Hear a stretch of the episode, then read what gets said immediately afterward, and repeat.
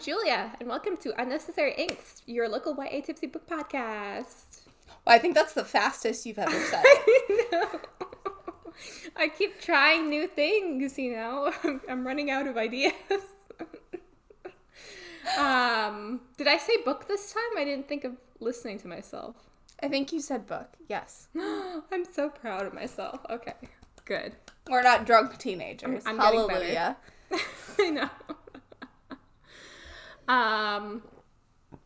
So, what are you drinking? How was your week? We're starting with me again. Okay. I know.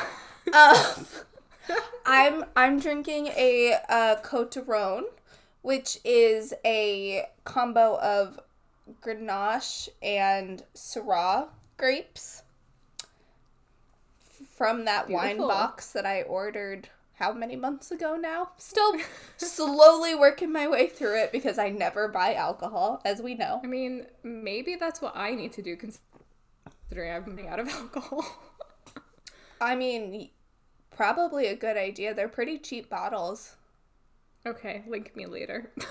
Okay, I might get some referral money, so I definitely will. okay. Um, but yeah, so drinking that week's been good. It's been a little hectic trying to uh get organized for Skyla's first week of school, which is starting on Thursday this week. So I'm a little That.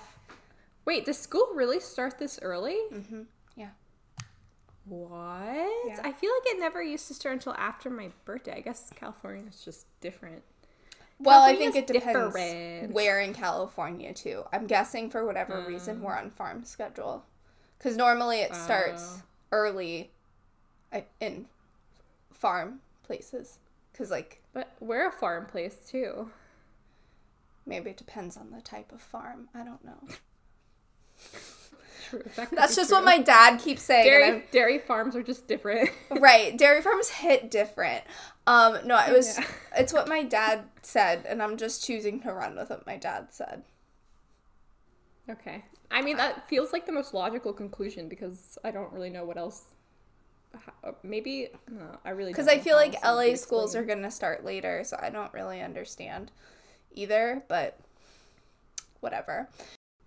Oh God. Okay, but that's basically Hmm. been my week. Just a lot of stress about about school starting and getting a lot of work done and in the in between cracks. Um, how is your week going? What are you drinking? I'm drinking a Blue Moon because I am out of wine and all other alcohol because I was relying a lot on my parents, as it turns out.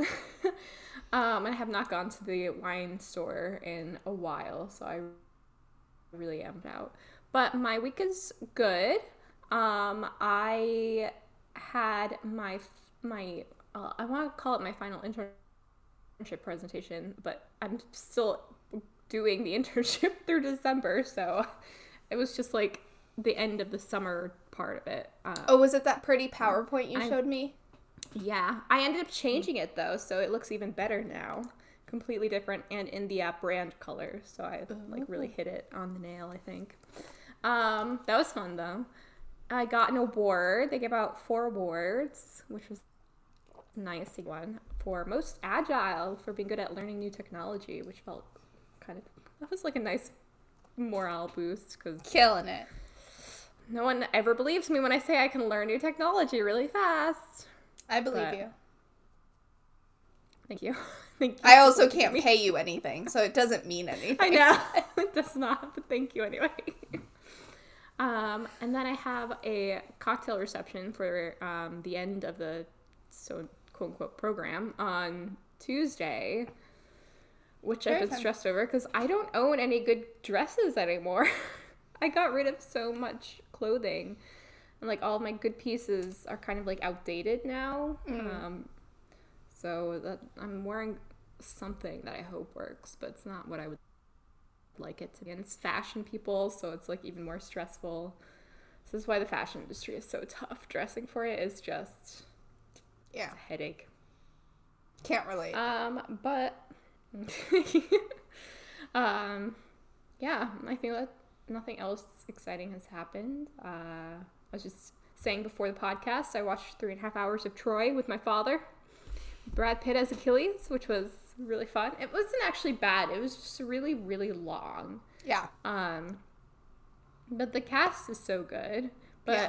of course, my father, being his nerdy self, had to sh- pick out all of the incorrect details and plot changes in the movie. I love your And then we father so about- much. I know. And then we po- talked about the Song of Achilles 'cause he had just finished that. And he's telling me all about the wrong things in that book, although he liked Song of Achilles. Not the Oh, end, that's I was like, gonna say. You were saying that when. I was away from my microphone, but I was gonna ask how he felt about it. I haven't read it yet, but I own it. Well, he I think it has his endorsement. He doesn't like the end. There's something she kind of has her own twist on.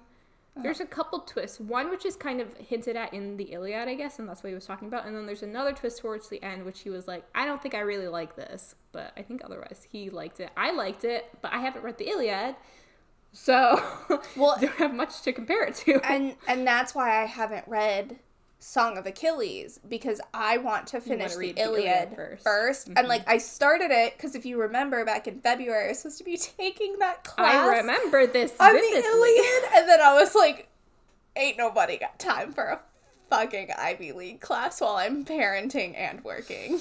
Hell no, this Yeah. this has to fall by the wayside. Plus, it only cost me like twenty bucks, so I did not feel that bad about that sunk cost. Um, but I still, I've now started the Iliad. It's just sitting on my coffee table downstairs, like waiting to be read.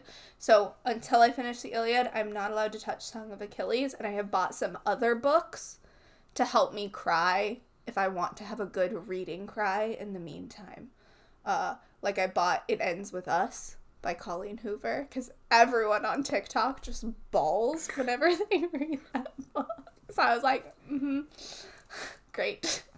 We'll start with that one if if I if I need a good cry. And you know who really needs a good cry? August. And He probably does need a Kate. good Cry. Actually, honestly. they both they can cry together. They can console each other, share traumas. Yeah, they're not quite there to like opening up to each other No. about their shared traumas yet, but uh they they definitely both need to like let out some emotion in a positive way, and I think crying is a positive way of expressing emotion. It personally. is. It's healthy to cry. It is. I do it at least 3 times a week. Uh, it gets questionable at a certain point, but yes, it is still healthy. I, I don't just like start crying. I cry at books or TV shows or movies. That's so, fair. I cry over books all the time. Yeah, I'm like constantly sobbing over media. It's very normal for me. Me too. Oh God. So should we should we get into it, Julia? Chapters four through six of verse two of this Savage Song by Let's Victoria do Schwab. it. All right, we're gonna have a little bit of whiplash in these chapters, just a bit, but I'm I'm really excited We're to gonna get into use- it. To it though. It's it's happening a lot more. And it, it's I think it feels honestly I think it feels more whiplashy because we're reading it in such short bursts. It would Yeah. probably be a little bit less intense if we were just sitting down and like slamming through the book. But That's probably true.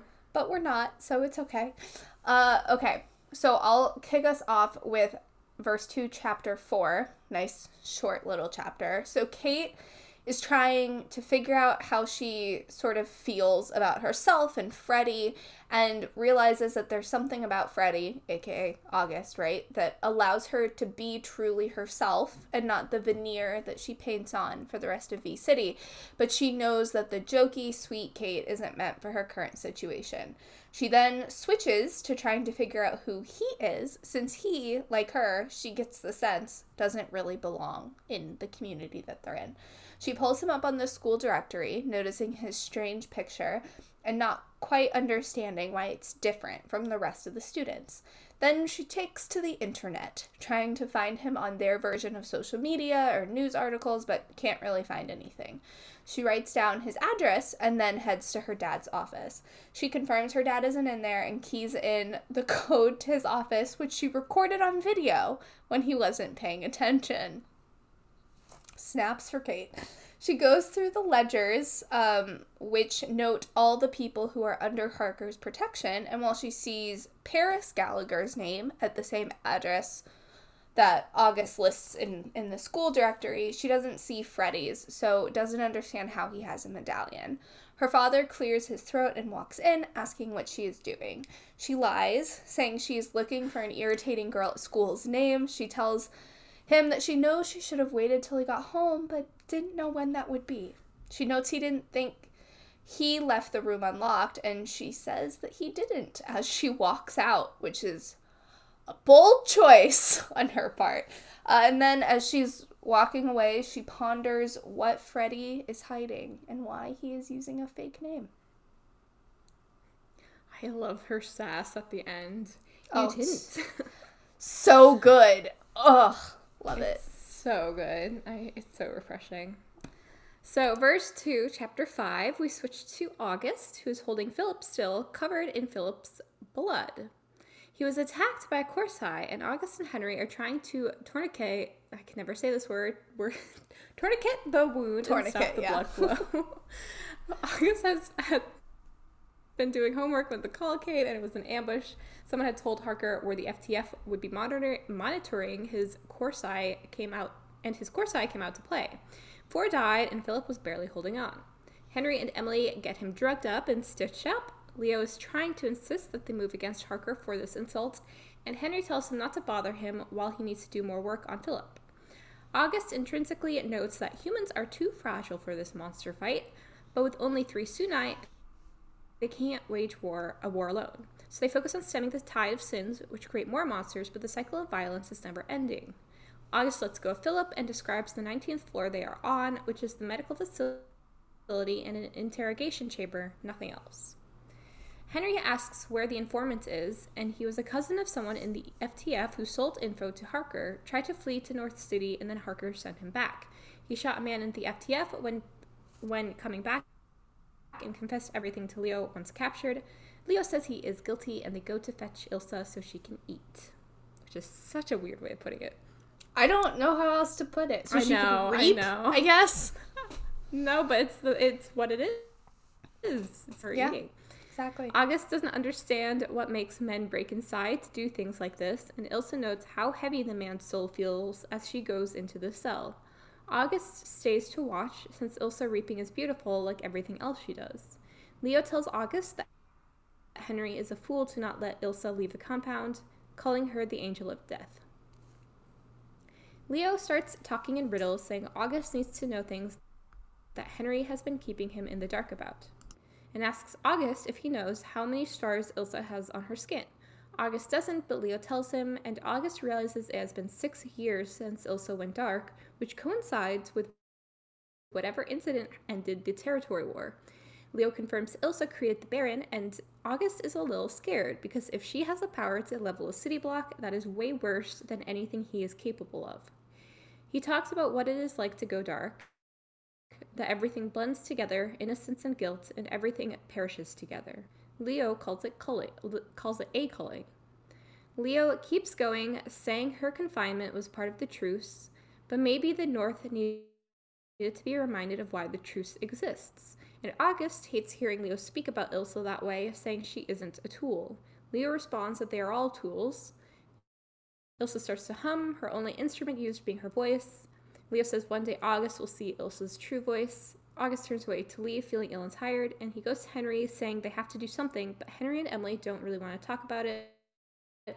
Emily telling him he needs to have some rest. It's a school night. Leo definitely is a tool. Yes. I, he has ex- fully accepted that he is a tool.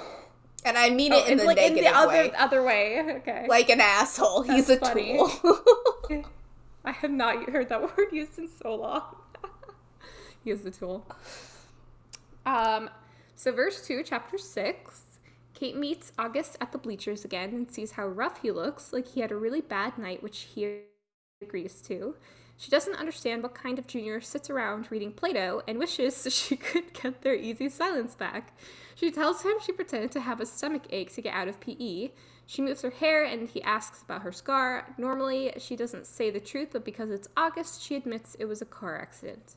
He notes they all have their marks, and she touches one of his tallies, but he shrugs it away, leaving her wondering in her head who he is. He asks if he can tell her a secret and then admits he has never seen a forest up close and grabs her hand and heads towards the forest. She thinks it is wild, he has never seen trees before, and she prods for details on his family. He admits his dad is a surgeon and his mom is from Fortune rather than Verity, but got trapped when the borders closed. She asks about siblings, and he says he's the youngest, and she confirms she's an only child. The bell rings, but they continue to stay sitting in the forest. August pulls out an apple and passes it to Kate to take a bite, then passes it back again. She notes he never takes a bite. She asks if he has ever seen a monster, and he says yes. She admits her dad keeps a Malkai as a pet and agrees with August's statement that cats are preferable. She continues to doubt what she's seeing about him and wants the truth, not the lies she thinks she's getting. As she walks down the hall later, she hears a violin and follows it, hoping it is Freddie, but it is just the orchestra kids. After class gets out, she asks the kid in orchestra if Freddie is in their class, but they have no idea what she is talking about. She finds him at his locker, and he says he keeps finding forest debris on his clothes, which she notes she brushed off because she didn't want people to get the wrong idea. It takes him a second.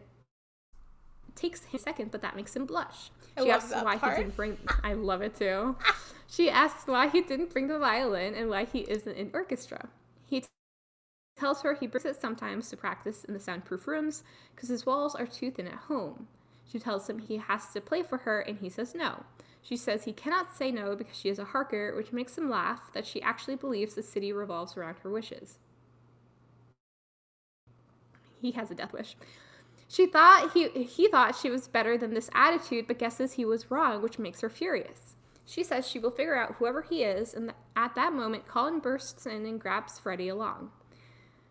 Kay is furious and takes another one of Dr. Landry's pills, getting mad that she let her calm shell crack in front of Freddie. She storms outside and starts to try and light a cigarette, but is reprimanded. She sees August with his friends heading out and notices that the girl tries to take pictures of the group, and August keeps deflecting, like in his school photo. All of a sudden, she thinks monster in relation to him, which she knows is paranoia, but it fits all the puzzle pieces she has identified so far, specifically that he is a Sunai. She pulls out her phone and snaps a few pictures of him from a distance and then climbs into her car. Once they pulled away, she looked at the phone, swiping through the pictures nervously until she saw the black smudges where his eyes should be, and she, she realizes for certain for certainty he is not human. And that is the end. So much going on. Even though really nothing happens, but like it But- feels like a lot. It's the way that it ends that got me, and I was like, oh no, August, you slipped up. Not on purpose. He can't Not help the picture thing. but He was trying to be sneaky. With, like, the ID he card. shouldn't have been socializing. He should have made her an enemy just to watch her from a distance, not not get involved. But he finds her compelling. I the power of love. I don't know that that's what I would call it between the two of them. I would maybe go with Yeah, the power yeah. of friendship. At least for now. Because there's hey, you nothing. can love and friendship. You can, but it's like nothing about their vibe yet is like romantic. also, mm-hmm. remember, they are not the same species. Nope. Oh boy. Uh, okay, but before we get to the whole monster reveal, which I'm sure we'll talk for ages about, let's go back to chapter four, Julia. What are what are your thoughts on chapter four? I didn't have a whole lot. I mean, it's really just Kate kind of figuring out that she likes talking to Freddie, um, but that she wants to know more about him, which is a natural thing for anyone to want to know more about someone that they get along with, especially for someone like Kate. Normally get along with anyone. Right. Um, it's like part of me wanted to say that she was being a little bit much, kind trying to like dig through private, you know, basically government files to find out more about him. But like, let's be honest, if any girl using a dating app had access to the things Kate has access to, they would 100% be doing the same background checks on the guys that they talk to on those apps. You want to make sure they're not a murderer. Exactly. Which Kate will soon realize August is a murderer. Is a murderer. so it's justified. To be fair, so is she. So. Yes, she is. Ju- well, but in a slightly different sense. No, she killed a monster created from sin. Yeah, he so- killed a sinner that created a monster. Just depends what end of the cycle. What the context is. Yeah. Um, I think it's interesting she figured it out so quickly. She basically had it in chapter four, but she didn't really have a kind of any confirmation, I think. Like, yeah. it, she never talks about it, but you get the idea that she's like leaning towards something that it's like, this isn't right. Like, She he's she's not- very skeptical. She knows something's off. Yeah. Yeah, she's very very smart about it. Um I still like the way that she leaves uh when her fa- father comes in has had me dying. I didn't think I'd left the room unlocked. You didn't, said Kate coolly, pushing off the desk and walking out. Like, I want that confidence. I Where does she get that confidence from? Beat. My ass would be handed to me if I talked to my parents like that. Uh, same. A hundred percent. Like, Damn. But of course, he's gonna It's be just- like proud of her for figuring out how to break into the office. yeah. It's interesting that, like, I mean, I guess it would make sense for her to approach her father to be like, this dude, I don't know anything about him, can't find anything online. Kind of fishy to me. Like, it doesn't, I guess it wouldn't make sense to approach her father for more, like, to see if, like, he could find more information for her because, like, he's not to want to deal with, like, petty school kid stuff. But it does make me wonder, like, if she had gone up to him and been like, I smell something fishy. Please let me do a background check on this dude who I don't think maybe fits in here. If he would have said yes, or like, what would have happened? So I actually think that she's doing it the way that she is. A because she wants to do everything herself and like prove that she can figure it out mm-hmm. herself. But I think there's a subconscious part of her that really enjoys Freddie and like enjoys the way that she feels around him and like how he makes her feel that she doesn't want that taken away from her without it being on her own terms. And the concern is if her feelings are correct, if her concerns are correct, that he is not actually under Harker's protection and that medallion is fake, then her dad could follow up on that and get him removed. And then she loses that like calming presence around her. So I think there's a small part of her that's mm-hmm. just like, let me get all of the information I can so that then I have the control to make the decision about what I do with it.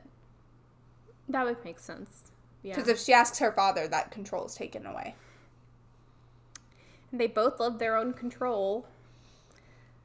That they Yeah. do. Can we just? I'm also so impressed by her skills for like breaking and entering into her dad's I office. know. Like setting up a Ca- camera Kaz to Brekker would be record so him. proud. Yes. it's like some national treasure bullshit. I love It really it. is. So, so good. I also just really wish uh, from this chapter, like clearly we can tell based on the way she describes August at the beginning that he's helping her to find herself again, even if she doesn't realize that that's happening. And I'm just part of me worries that she's going to rebel against that because she's she's going to freak out that she's becoming too soft but I want her to realize that you can smile and make jokes and have fun and still be a badass. Like those things do not need to be mutually exclusive.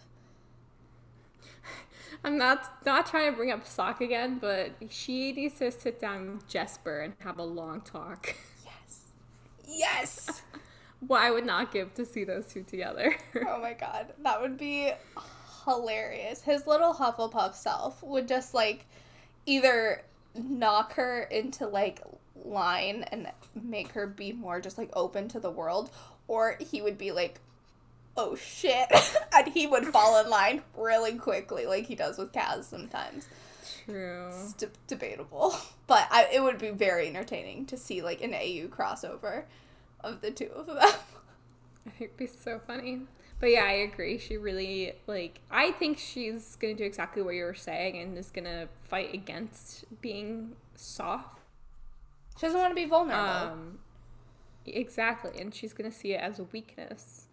This is such a recurring theme too. I haven't talked about this before. It's like this idea of like a lot of YA books you have not necessarily the protagonist, it could be the antagonist or even a secondary character that has a love for someone and they view it as weakness and so they like push that person out of their lives and then it causes all these other problems when they shouldn't have done that and then they realize at the end like oh like love is not weakness. And i'm like no way. Like sometimes some of these characters need to read ya books so that they can learn these life lessons. Meanwhile, I feel like Kate has. Oh, we're doing way too much pop culture in the general commentary, but it's fine. I feel like Kate has like Rin's perspective on love, where she's like, yes, "That is a waste of my time. I want to go destroy some things and stab some things, and also I have feelings for a person. They do something bad to me. Clearly, that proves love is pointless. We don't need it. Nope, all done with it." And it's like, no. That's, that's very That's incorrect. oh god, Dragon Republic is still just sitting hard on my heart right now. Uh, but that's that's all I had for for chapter four. What about chapter five? Me too. Um, chapter five was I like had no idea what was going on at first. I was like, "What's happening to Philip? Like, who did this? Like, what's August doing? Why is there blood?" Why is there blood? Um, which is something that I'm still not fully used to with her writing, where like you don't get the details up front, you get them over the course of a few paragraphs, mm-hmm. um, which is not uncommon, obviously, but just in YA, it's it's like, oh, okay. It's the you have no opposite. idea what's going on until halfway through. It's the opposite of fade to black. Like normally in YA, yeah. you get the fade to black on scenes that can be a little bit too explicit for the younger audience. But Victoria Schwab doesn't care about that. She's like, no, no, no. I'm just not going to give you the details where we would normally fade to black. I'm going to start you in the black. And we're just going to jump into it. That's really true. Um, I was August in this chapter. I hate blood. Same. I hate like seeing any medical thing like at all. It makes me queasy, and I felt for August and like the way that he's like described as just being like he like it feels like he doesn't really understand what's going on. He doesn't really want to know what's going on because the more he knows, the more it's kind of gonna gonna get to him get and like him. that is so relatable. Like I know we have said this before, but August for being a monster is extremely relatable, way more than Kate is as a human. Um which I just I really love that she she wrote them like that. Obviously, yeah. it's on purpose. Like the more that we read it, the more I'm like, yeah, okay. Um, yeah, she he goes. Uh, blood ran into the sink, and August looked away, trying to find something, anything else to focus on. But it was everywhere on the wall, and the counter, and the floor, a trail leading back through the doors to the steel elevators marked with a 19. I was like, yeah, that's me. I'm like, I don't even want to read this right now. like, how did we get through any of the like the Poppy War. The Poppy War, like I it I, I can't even go back and read. You just reread it. I don't know how you reread that. Okay, to be fair, Dragon Republic's not as bad. Uh, but there were some scenes where Rin was doing some very explicit burning and stabbing choices, and I was like, "Oh, that is so much detail!" Like when she kills. Uh, spoiler alert Okay, when she kills uh Chang'en, the the wolf meat general, like between her and Nezha, like mm-hmm. that is mm-hmm. described in so much detail. And then when she like falls off the boat and he Nezha like pulls her out onto the beach and then she sees like Daji and there's like the whole too much detail, too much detail at that whole battle of Arlong and I hated all of it. The only part of the gore that I took pleasure in in that entire book is when the Hesperian soldier was um, raping the Nakaran woman, and Rin pulled him off before he could actually do it, and he used her fire to burn his testicles. yeah. I was like, yeah. yeah. But yeah, otherwise I don't know how we got through that book. It's so intense. But I remember when I first read The Poppy War, like, and you remember this too, I would text you and I would have to take like long breaks reading two pages. And it would take me like four tries to get through two pages worth of gore. It was intense. Baby. We're both babies. It's one of the reasons funny. I, feel like back I to like... Game of Thrones.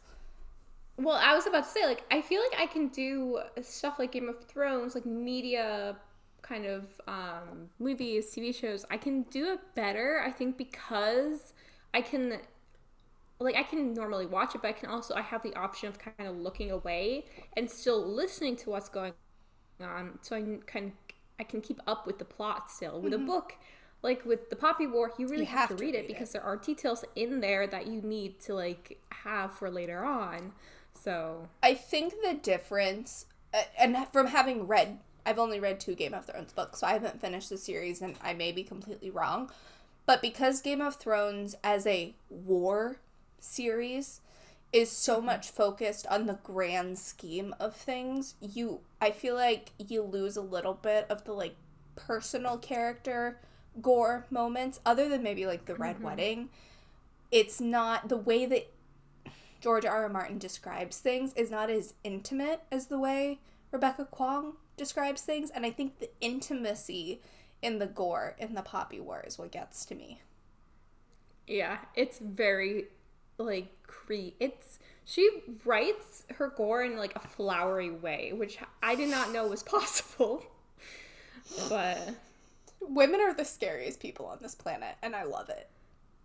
Yeah, it's just, very true. Just saying. We're going on a completely adult tangent on this YA podcast. We are. Uh, to, back to chapter five. back to here. So, um, I, I don't know why, but like I made this note to go to like internalize ninth, the 19th floor. I don't, it felt like it was important more than just in this chapter, and I could be completely wrong. But like, it was the way that she had written 19 multiple times in mm-hmm. like the span of like two paragraphs. And I was yeah. like, okay, like, it feels are important. we coming back here? Yeah. Um, so that's just for me. It was like, okay, maybe 19 is something, maybe it's the number, maybe it's this floor. I don't really know hard to tell with some authors. It's hard to tell, and I think Victoria Schwab. So, like, Holly Black, you can always tell when she's mentioning something that seems irrelevant that will come yeah. back, right? Um, it's very easy in The Cruel Prince to figure out once you once you understand her pattern and her rhythm so it's like if when you're first reading the cruel prince it may be hard to pick up on the acorn but like once you get into the wicked king you know her tricks, right? You know how she's going to reference things, you know what to pick up on and what to look for in in the future, and that's why I was so easily predicting things throughout that book because I could easily tell like what was going to return in some capacity. Uh Victoria Schwab slips in details that seem like they're going to be relevant that aren't relevant. So there's just enough red herrings that you're confused the entire time. yeah. I'm getting that vibe. but that makes it fun because then you can't easily solve the mystery all on yourself. Like you kind of need mm. her help to get there. So it makes it less predictable, which I like. True. Um, so we'll see. Maybe 19 is completely useless and it is a red herring, which I would be disappointed about. I'm happy that we. I don't know if I'm happy, but I'm yeah, I guess I'm glad that we got to understand Ilsa's instrument. Um, mm-hmm. I was wondering. It. I get okay. Well, I'll bring this up in pop culture. I'll at least have one thing for pop culture. Um, she just she's scary. She is actually scary. Um, but Leo scares me more because in this scene, even though Ilsa's the one who's just literally basically like singing this guy to death. Yep. which is horrifying. But it's Leo who is like, we should use her and basically wipe out half the city. Where I'm like, oh, maybe we don't do that, Leo. Let's let's back up here. Take a deep breath. Just a little Um, bit, yeah. And it kind of worries me a bit that like I don't know, August seems to I don't know if he take he's not taking after Leo, but like it worries me a bit that he's gonna start internalizing some of Leo's like like war hunger almost in the way that like at the how the chapter ends with um August leaving and like it's I think technically a different motivation than what Leo's mission is. But him saying like we need to do something something to stop the truce from breaking something to stop another war. Whereas leo feels he doesn't want that he just wants to start a war Right. i don't know if that makes any sense but it's just interesting and worrying Based on the context clues we were given in the chapter, it easily seems as if August could be slightly taking after Leo in a sense that like Yeah. he's willing to do something bad now to prevent the worst from happening whereas Leo just wants the worst to happen. It feels like like he's missing that step uh, in the middle. But I actually had a comment around this that I wish we could spend more time at the end of the chapter on what August wants to do, like what his thoughts are to prevent the truce from breaking, because I don't think he has the same idea as Leo. Like, he doesn't want to let Ilsa mm-hmm. out. He. I'm getting the vibe that he wants to do something that will protect human life rather than with a disregard for it, which Leo clearly has. And so I want to hear more about like what his ideas and his thoughts are, or if he even has a plan, or if he wants to kind of develop one with Henry. But I mean, he has a really good friendship with Harker's daughter, so maybe they could use that in some way. true yeah hmm, i guess we'll find out soon but what did you have for chapter five Um, I really appreciated that at least August realizes that he's not monstrous like the Corsai. Like, obviously, although the Sunai are monsters in the barest sense of the word, they're a level up. Like, they're not like these creatures that have base instincts. And I just really appreciate that, you know, he's had all this angst about being a monster, being a monster, being a monster. And then he sees what the actual monsters are doing to his friends. And he's like, I'm not like that. So that little bit of self assurance made me feel a bit more comfortable in his sanity, which I liked. Um, I also think Ilsa's dual personality that we don't really have a good sense of yet, but that Leo introduces is just really interesting. Uh, and while obviously I already knew that she's the reason that the Barren had been created, it's just it's interesting to see the way Leo talks about her. Um, like these riddles almost that he uses about like her two sides which don't meet, that she's the angel of death. I feel just the imagery with his language language was really compelling and I'm just excited to see more of Ilsa. I love that little line. The two sides don't meet. It's mm-hmm. scary. Like it sound he made it sound like a threat and I was like, "Oh, okay, we're we're in for something." Yeah, no, it really definitely did. And then the last thing I'll say for this chapter, it really, really bothered me that Leo called a Sunai going dark a culling. Like it really bothered me.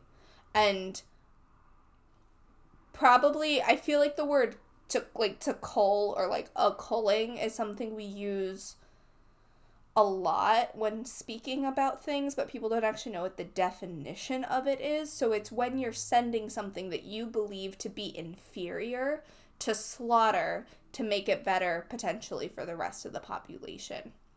But I think that hmm. point about inferiority is really important here because if he's calling it a culling when uh, Sunai goes dark, and we learn from August that going dark means innocence and guilty alike die, that means Leo doesn't care about human life at all. He sees them as inferior to himself, so it's all for the greater good if some humans die, regardless of their guilt. And that is extremely concerning. You think Leo would go rogue? I Well, have I read this know, book. I yeah. can't say things about what I Well- think Leo will or will not do. I just want to say this superiority complex, Sunai supremacy Hmm. vibes that we're getting from Leo, something we need to keep in mind as we read through the story. I feel like he's gonna go rogue.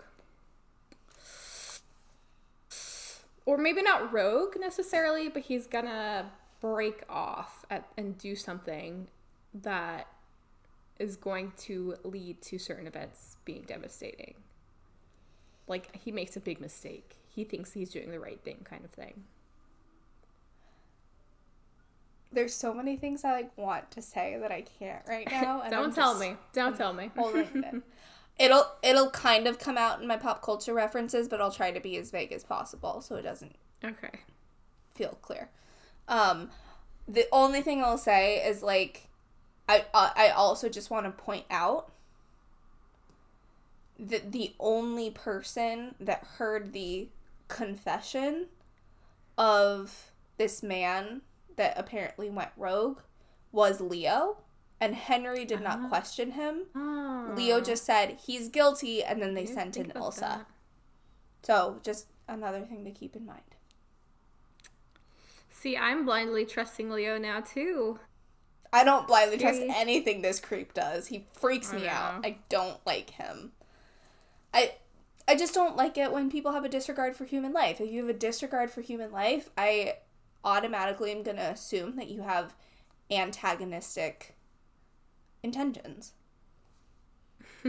Personally, because like clearly you are not here for the greater or maybe you're here for the greater good. Very Grindelwaldy making another goddamn pop culture reference. yes, you are. The worst. I'm so sorry. Okay, chapter six. What do you have? Um, glad that we were back on the bleachers. That made me very happy. that, like, Yay! like this fast becoming. I hope that they continue this like bleachers meeting, but I feel like it's gonna come to an end pretty soon, given how the chapter ends, which is really too bad. But maybe now Um, they're gonna be wood buddies, yeah, hanging in the forest. forest friends. Robin Hood and Little Love John that. going through the forest. Um, I love the entire conversation that they had. It was just like so nice to kind of watch them go back and forth. But I was so again nervous for August because she really like as he points out partway through like she really is kind of interrogating him like it's not just an easy conversation it's nice they have an easy back and forth but like mm-hmm. it's not it's her basically like being like where are you from where are your parents from tell me all about yourself Do you have Like, siblings? How many? have you ever seen a, a monster i love that she just like willingly is like yeah my dad keeps a Malchai as a pet you know sloan Like, she's- Terrifying. one second away from just like giving her entire life story. Why did she just like blab about that? I don't know.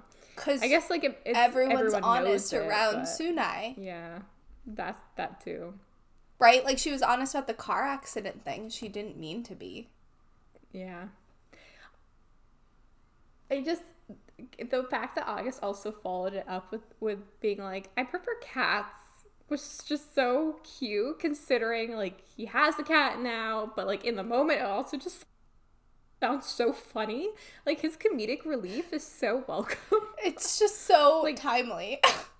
It is so timely. I I can understand why she enjoys August's company so much because Yeah. he has this really good way of whenever they're kind of starting to get into territory which is darker, of, of sort of rein back in with a funny comment or just like a different topic without making it feel forced. He's done it a couple times now, which I really like because that's hard Yeah. to do um, Definitely. without making it obvious that you are like, let's not go there. right. Um, I she really is full on stalking him though. It's kind of funny. Like it's like a schoolgirl with a crush stalking.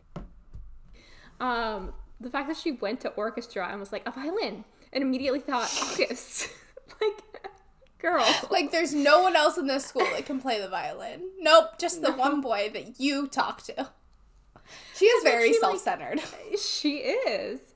And then she goes to his locker where he is and yells, not yells, but like yells with her eyes at this other girl next to him to leave. like, oh my god. I love it. It's kind of funny. Um, and then her little kind of um, yelling at him at the end, where she gets sort of menacing for the first time around him. For, first of all, that actually was kind of scary, and I think I, I would have liked to have seen more of August's inner monologue during that because we don't see anything from his face visually. Um, and she makes a point of saying like there was she could not understand anything that his face was saying as he walks away. Right. But also, how on earth does Colin always have such perfect timing? Like it's kind of getting a little bit freaky. Is that just me? Because it's twice now. Like what what is it? Uh, once uh once is a freak moment. I don't know. Two is a coincidence. Three is a pattern.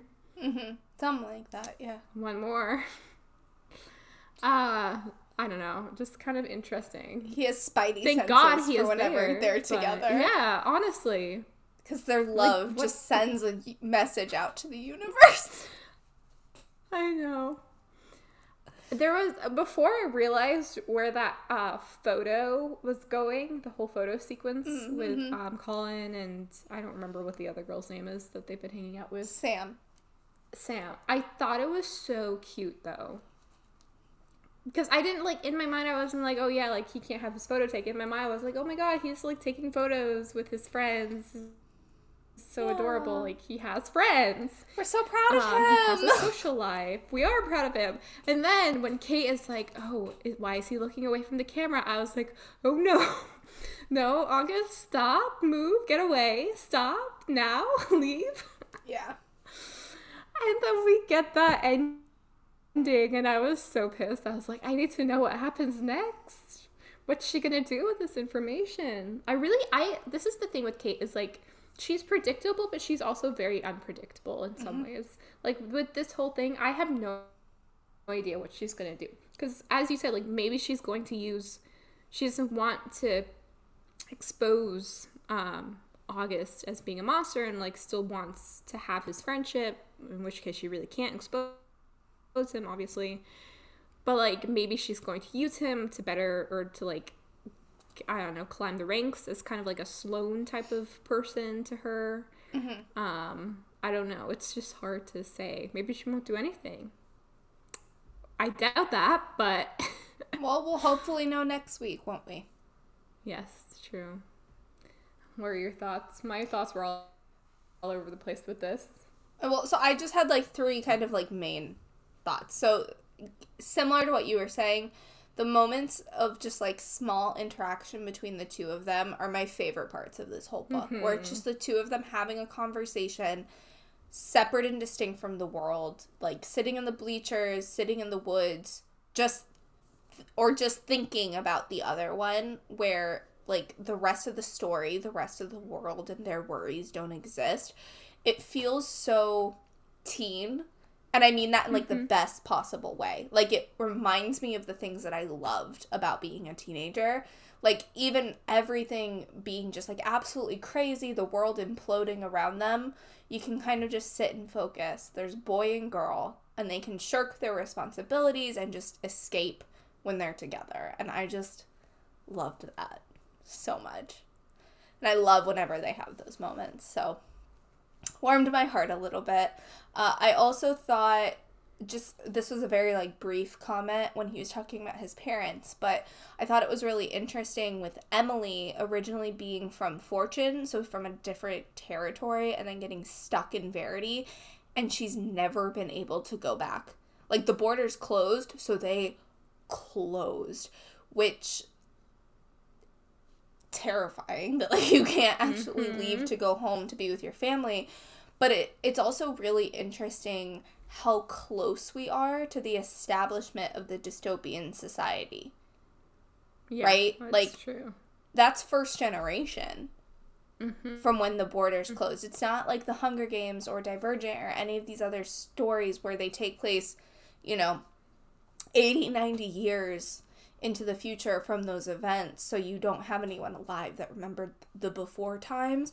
Here you have people that remember the before times, and it makes for such a different method of storytelling, I feel like, because nothing's actually set in the society that they're in. It feels like it's going to be easier for them to change things and make their own way in the world because there's still all this malleability in the future because everything's still relatively new, which I like. I feel like we don't normally get that in dystopian novels. Um, though I I was also just thinking about that, right? That it's absolutely horrific that you basically get trapped in a foreign country and are not allowed to ever go home. And then I was just like getting in my head about what it was like for people, not nearly as bad as, again, what's happening in this book, but what it must have been like for people in quarantine. Like when the pandemic first hit, if you were trapped in a foreign country and couldn't get back to the States, or were trapped in the States and couldn't get back home, like what that experience must have been like for a lot of people. And There's still people who can't get home because their home countries are still closed, yeah. which is scary. And then trying to like make a life for yourself in a place where you don't have any support mm-hmm. or networks. It's scary. And it's crazy that like bits and pieces of the story are happening in our real world. So obviously she didn't have that in mind when she wrote this. no, she book. did not. But it's crazy to think how those like elements of dystopian society are so easily going to actually happen in the real world when something major happens. And so I just thought it was interesting. Wanted to chat about it for a second. And then the last again, this is more like just a storytelling thing that I really appreciated. It's really interesting to hear about Kate's investigation, like from her point of view, specifically her like grand investigation to figure Freddie slash August out, because it's very rare, and especially in YA books, I feel like it's very rare that we have more information than the main character. At least we haven't in the books that we've been reading in those like first person POVs. And even in multiple POVs, like Six mm-hmm. of Crows, you don't have more information than the main characters. You don't actually know what's going to happen. But here, we do have more information than Kate because we have August's point point of view. So you get like mysteries layered within mysteries. And there's one that we already know the answer to, but there are other ones that we don't know the answer to. And so like the layers of the storytelling that are happening here are just super fascinating and I think can be really tricky to pull off, but I think Victoria Schwab is doing it really well with how she's layering the dual POV. And it can be tricky too, because like if you know one of the characters already knows and let the audience knows everything, and the other character doesn't, it can be very easy to just breeze over the process of that other character figuring it out and being like kind of like taking cheat steps to get Right. to that point. She's being very, very meticulous.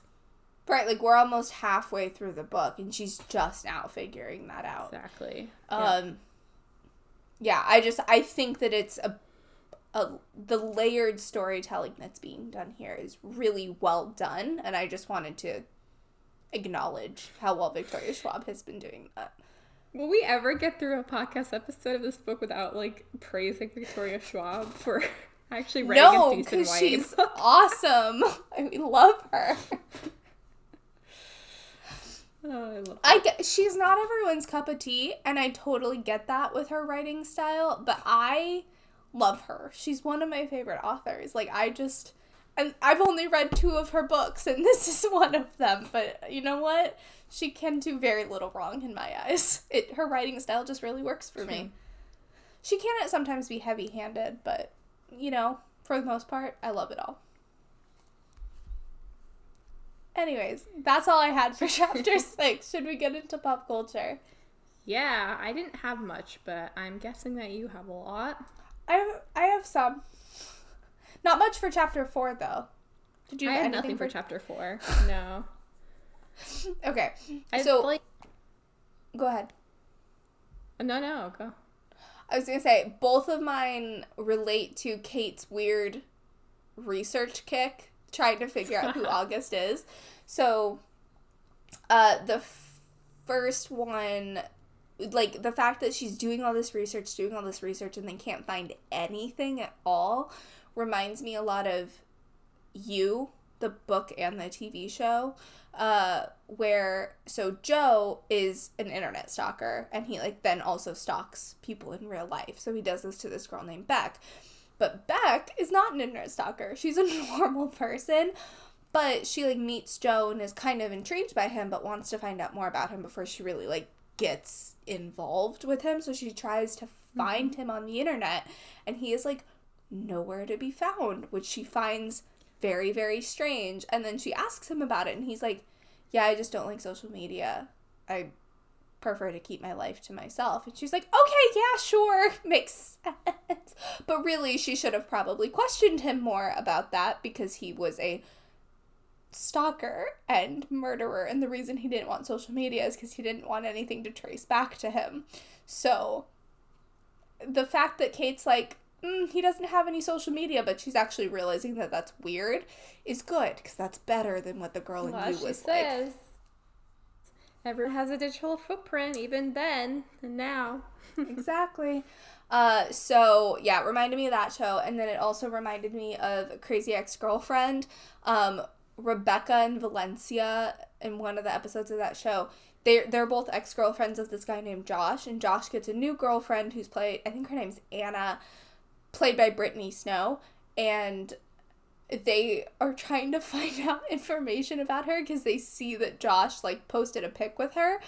And so they go on this like two day long like internet spiral trying to find out all this stuff and like buying background search reports on her and like Oh my god. making fake profiles to like send to her so they can get accepted to her private Instagram account, all of this stuff.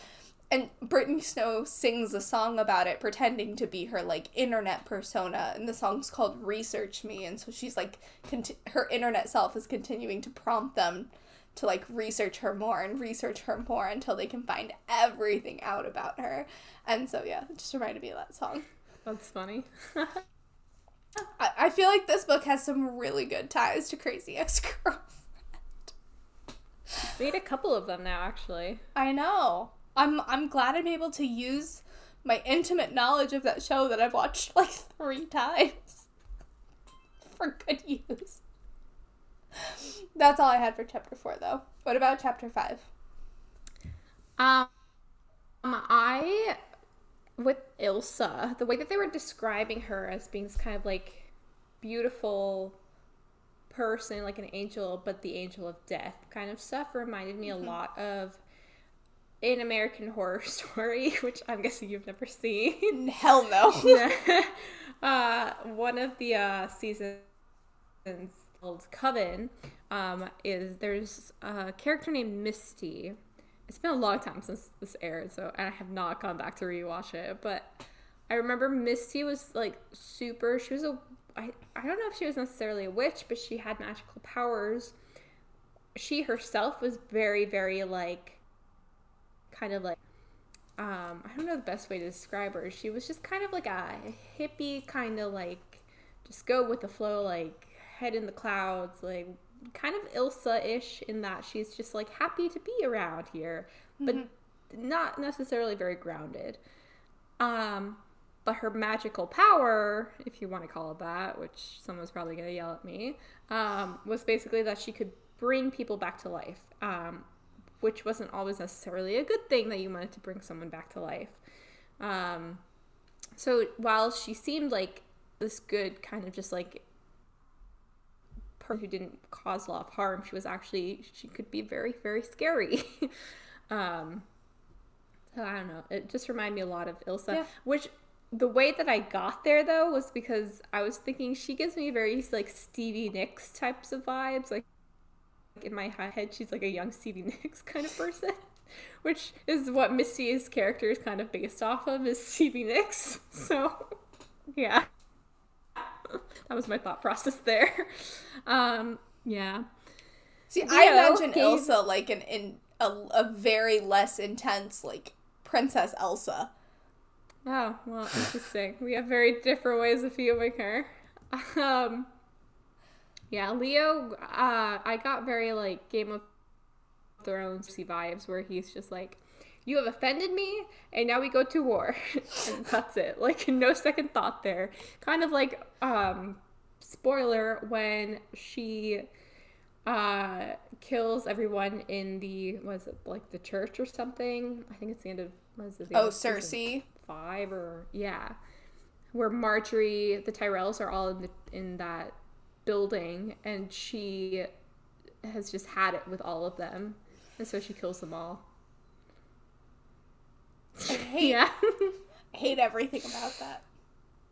yeah I Hate it all. Margaery was my favorite character.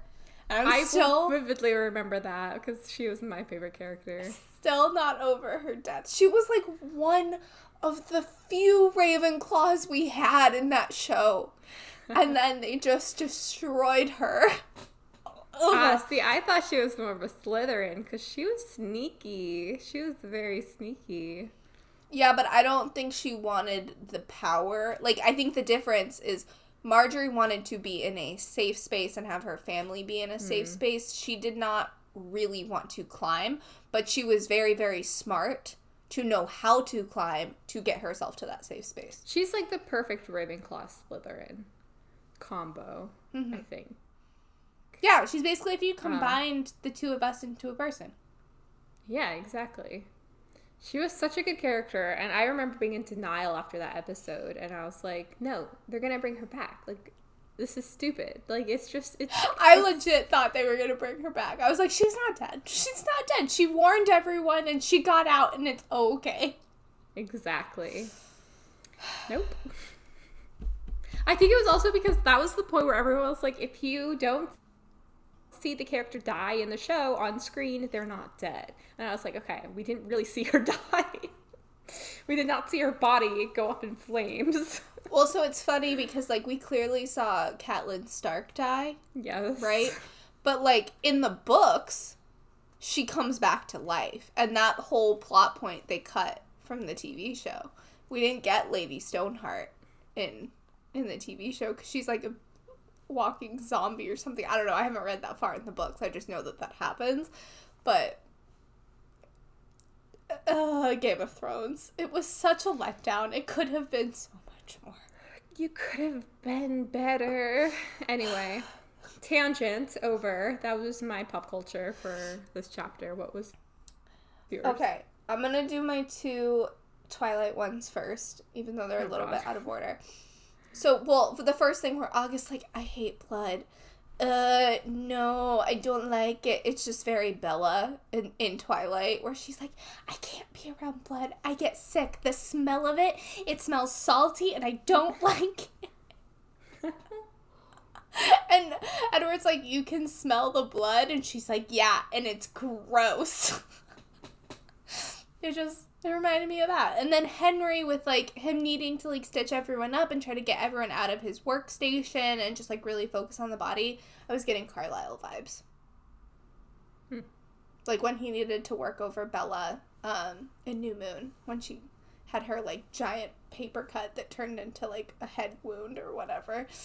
Uh, I don't really remember the details of that dinner party.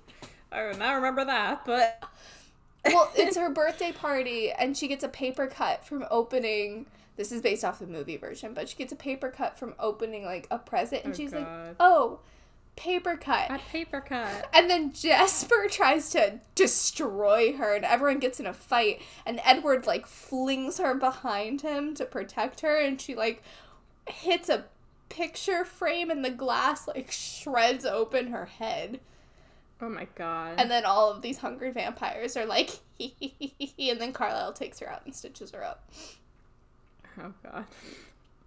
Twilight, great times. Uh, horrible times actually. What a bad, what a bad book series. I reference it way too much, but I can't help it. It's lives in my head, and I wish it paid I mean, I have one for the next chapter, but so do think I. I'm sure we have the same one. yeah. okay. Um. The, so This is probably a spoiler for the Remnant Chronicles, which I finally finished. So I'm sorry if I'm spoiling the Remnant Chronicles for anybody, but they came out in 2016, so that's really on you. Uh, but in book one, so it's a very complicated book. There's a lot of moving parts and a lot of different characters. But there there's two kingdoms that we need to know about for this pop culture reference. There's Morrighan and Venda. And Venda are in book one, they're the bad guys, and Morrighan are the good guys. And Lia is the princess of Morrighan, and she's like the narrator of, of the story. Okay. Um, in book one, Prince Walther, her older brother, who's the crown prince, his entire regiment is massacred by the Vendans. Um, and only two people survive. One boy that was like homesick, and one boy that was able to pass along the message that they got murdered um, by the Vendans. However, we learn in book books like two, we learned in books two that it was someone that sold them out from within the Morrighese government. Um, and then we learn in book three like who explicitly it was, um, which I won't say because I don't I don't want to spoil. But they basically sold out the prince's location to get him murdered so that they could blame the princess, Lia, for the death of her brother because they wanted to blacklist her basically so she couldn't return to the country. And the duplicity, which was unknown at the time in book one, is I in my mind reminiscent of what we're seeing here. Like someone sold out the FTF and it seems like this easily fixable problem. We know who to blame, we know that person is supposedly guilty we murder him, great, which is what they're trying to do to the princess in the Remnant Chronicles. But it is not clear how high up the food chain this duplicity actually goes, especially because we're only getting that picture told from like one or two people and not the entirety of hmm. the story. So it was very rem- reminiscent of the duplicity in the, the Remnant Chronicles for me, which is a great book if you like plot twists, by the way. Good book series. Nothing like stellar, but pretty decent. It's the precursor okay. to Dance of Thieves, if you've heard of that book. Mm-hmm. Yeah. Anyways. Uh, and then I had a very different read on the whole Angel of Death situation than you did about Ilsa. Like, I it was giving me Phantom of the Opera vibes, where you have these like two sides that don't meet and like they're not in tune with one another because you have Christine's angel, right, who gives her these music lessons and is her benefactor and who's making her be the best version of herself. And then you have the Phantom who lives in the basement and is like super dark and is just murdering a ton of people. And the entire story, like Christine can never quite reconcile her angel of music with the Phantom of the Opera. And those are like two warring personalities. And while the angel of music is never something we can actually attribute to him because he always has that darker side on him just like the concept of those two different like the whiteness or not the the lightness like the pure angel side and then the darkness that's associated with like the phantom um reminds me of the sort of like fight that's potentially happening within Ilsa. And then uh, I, as we've talked about a lot already today, I finished my reread of The Dragon Republic, and especially in that book, there's a lot of talk of culling this the Cike, um, which is probably the only time I like can remember the word cull being used a lot in another book. It's not a very common thing, but I just thought it was really interesting that when we think about culling in the Poppy War, right? It, the Cike cull their own. So if they see a god that, uh, and a member of the Cike who's getting out of control and isn't going to be able to like be a part of the Cike anymore, they have to cull that person and put them in the, uh, I can never remember the name of the thing. The like Chuluu Korikh or whatever it's called. The mountain. Yeah, the mountain. They put they put him in the mountain. I tried to remember the name. It's too hard. I can't do it after drinking wine. Um, but Leo calls going dark a calling, right? So if Rin and Altan were like in this world of this savage song, they would see a Sunai going dark and thinking that that needs to be cold, that that action is the out of control action that needs to get brought under control. Mm-hmm. But in Leo's perspective, he's taking the inferior humans and wiping them out, and that is the culling. So I, it was just after reading the Dragon Republic and what they think of as culling, it just was really interesting to like think about the perspective of the madman, which Leo is giving us in this story. Because I can imagine that a god like Feylen in the Dragon Republic probably sees his chaos activities as an appropriate culling of the human populace because they're all inferior to him rather than himself needing to be culled. Mm-hmm. So, yeah, that was a really long winded one, but I just. That was a good one though. two different uses of the same word coming from different perspectives and it was just really compelling to kind of like think through it chapter 6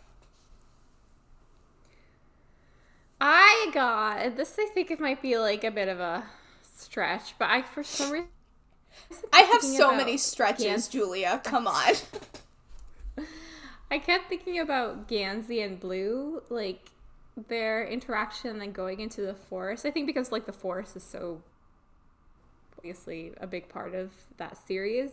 Um, but it was also just the way that they were kind of I don't know, like talking, I guess, felt very Gansey and Blue where like it was more like August was blue in this where he's changing the subject. He's like let's not dwell on these like really dark thoughts. Let's just, you know, lighten the mood. Let's talk about us. Like, let me introduce myself to you. Obviously, this is considering after Gansey and uh, um, Gansey and Blue have kind of like become friends. Um, Right. something more. um, but there, I don't know why. Like, it just like fe- felt so reminiscent of their interactions at the start of their thing. I don't really know what to call Gansey and Blue. At the start of their uh, platonic, tur- nah, I don't know. where they were still a little bit on edge with one another like they would have these conversations they were getting to know each other but they weren't their romantic selves they weren't quite comfortable around each other and they still had preconceived notions about the other which would influence the conversations that they were having Exactly. i can see that i think both of them are much nicer than august and kate are but i can i can see that yeah. Um, I think that was all that I had actually for chapter six. I didn't have a whole lot. i thought you had a twilight one Oh well, the Twilight one obviously was like the one where she's like has him up against lockers, like I'm gonna figure out who you are, and then later on it's like, oh my god, he's a monster. Remind me so much of like Twilight being like, I know what you are. What am I? Say it out loud. You're a vampire. So I was actually thinking it because she hasn't had the conversation with him yet about being a Sunai. It Yeah. reminded me more of her like weirdly intense research process that she Yeah, goes through, where she's like looking up all of this stuff about like vampires on the internet to see if like what she's thinking is actually true, and then she goes to that bookstore in Port Angeles and she's like tries to find the weird Quileute book about about the cold ones. it really is like that though. Except that it's all mostly for at least with Kate, it's all in her head. Like all the research is there, but it's the same like realization. Like oh my god. Well, yeah, where she's like talking through it. Um, yeah. yeah, it reminds me more not of again not of the confrontation, but of that part in the book where she's like, of three things, I was absolutely certain. The first, Edward Cullen was a vampire. The oh. second, he, a part of him, and I was not sure how strong that part, hungered for my blood. And the third, I was irrevocably and irreplaceably in love with him. Oh my god, I have not missed Twilight at all.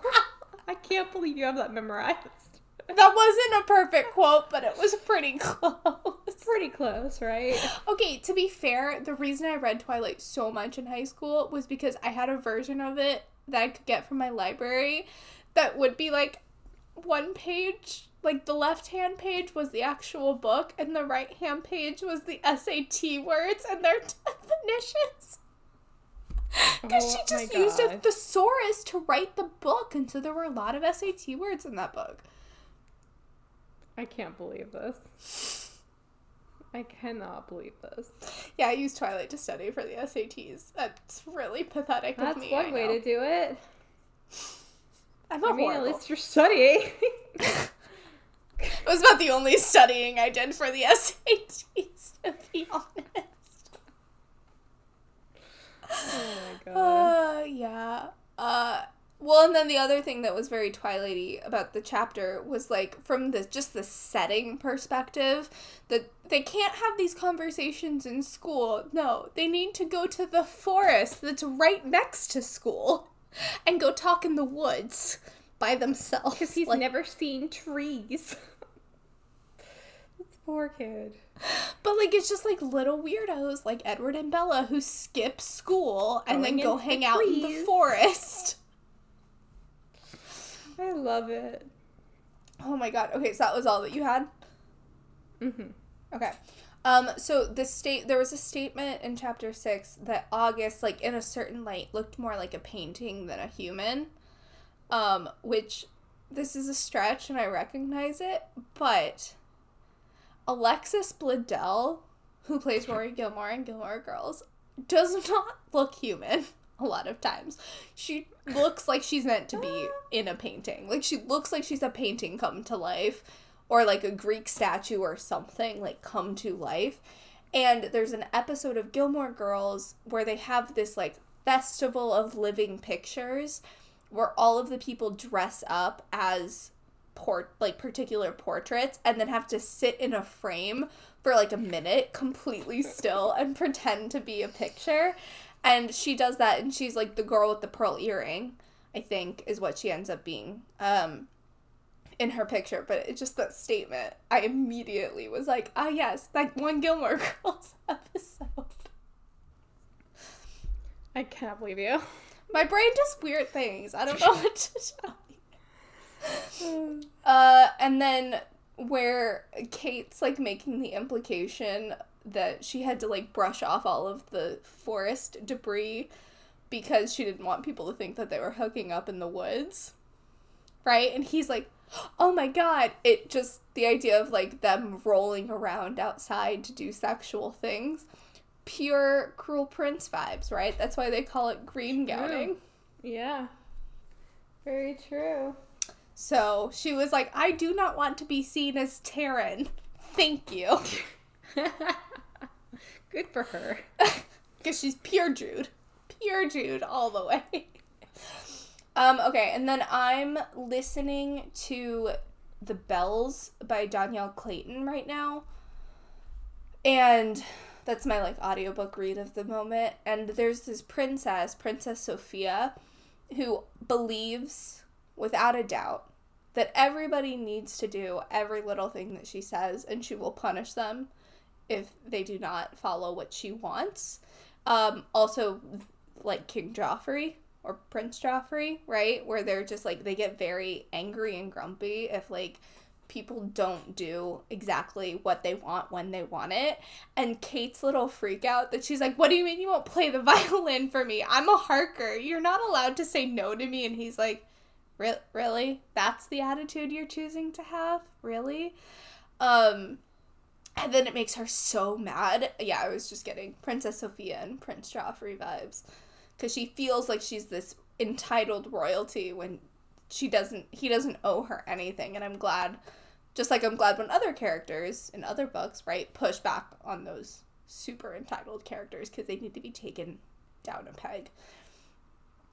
And then, I don't know, I was just getting big Warner vibes again in this chapter, with Kate saying that her father taught her that composure is control, and that she needs to stay composed to stay in control of everyone around her at all times. She gets mad at herself when she sees cracks in her armor, like very early shatter me Warner vibes, like destroy me kind of Yeah. kind of vibes. And then um we already talked about the discovery mode of like figuring out that he's a Sunai, that being very Bella. With her like watching from a distance and like taking those pictures of like August just having fun with his friends, it reminded me of the Cruel Prince when Jude's like hiding in the woods after stealing that um servant and she's just like seeing Cardan and Nicasia and she's just like, wait a minute. and she just like watches them instead of going to do what she's supposed to be doing, which is leaving. Uh yeah, it was reminding me of that. And she's like, they they're having fun. That's not allowed. yep, that's all I had. Okay. Good ones. MVPs? MVPs. You go first. I'm picking Kate for Wow. this week. Yeah. Um, I was really impressed by how she picked the lock of her father, or, like how she was able to like get in and like ha- break into her father's office. I thought that that showed a lot of ingenuity, and I also loved how natural her sort of investigatory skills felt whereas like when we're the other two heroines that we've read for the podcast their investigation skills um, have left something to be desired. Between evelyn and jude i don't ever actually feel that they're that smart. But kate i'm like actually damn you're putting these puzzle pieces together pretty quickly and pretty effectively. So i just i really appreciated all of the ravenclaw moments that she exhibited in uh, in these chapters. Not that she, I think she's a Ravenclaw, because I definitely do not, but I always appreciate when characteristics of my house are on display. Okay. Fair enough. Um, my MVP is going to Colin because this is now, and as I said, like if it becomes a third time, I don't know, but this is now the second time time that he has saved poor August from Kate's clutches when things are kind of escalating to a point where it's uncomfortable for August. True. I don't know what sort of special sense he has, but it's coming in clutch so far. As long as it doesn't, you know, happen a third time where I'm going to get a little bit, you know, skeptical about all this, I, I, I appreciated his very smooth saving skills. So, Fair yeah. enough. I like it. what about your uh, wine rating? My wine rating. Okay.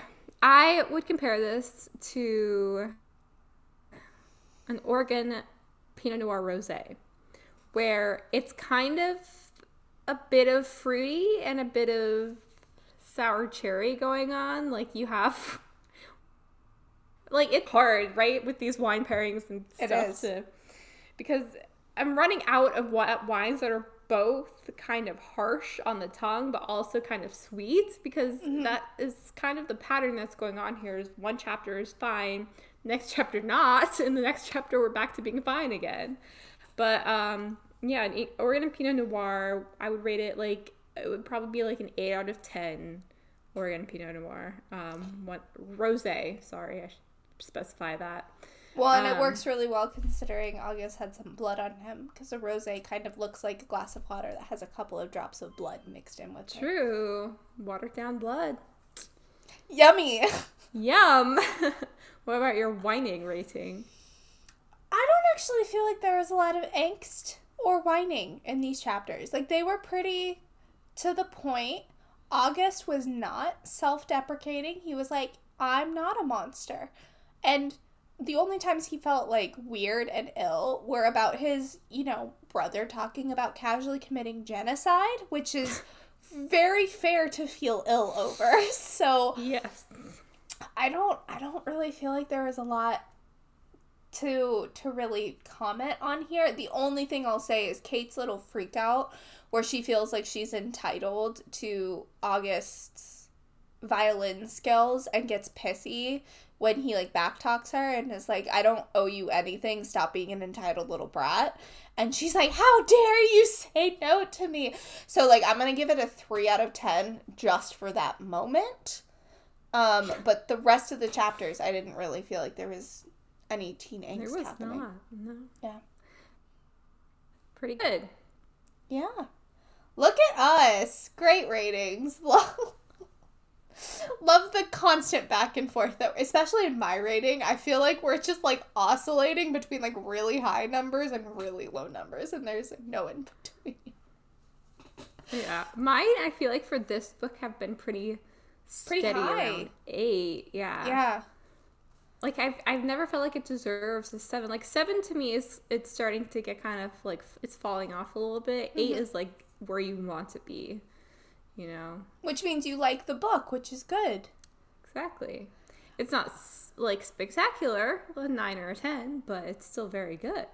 But it, I mean, that's exactly consistent. I think when I first read this book, I rated it a four out of ten. So like, or four out of five. So um, an eight out of ten is like exactly consistent with where I expected this book was going to be for us.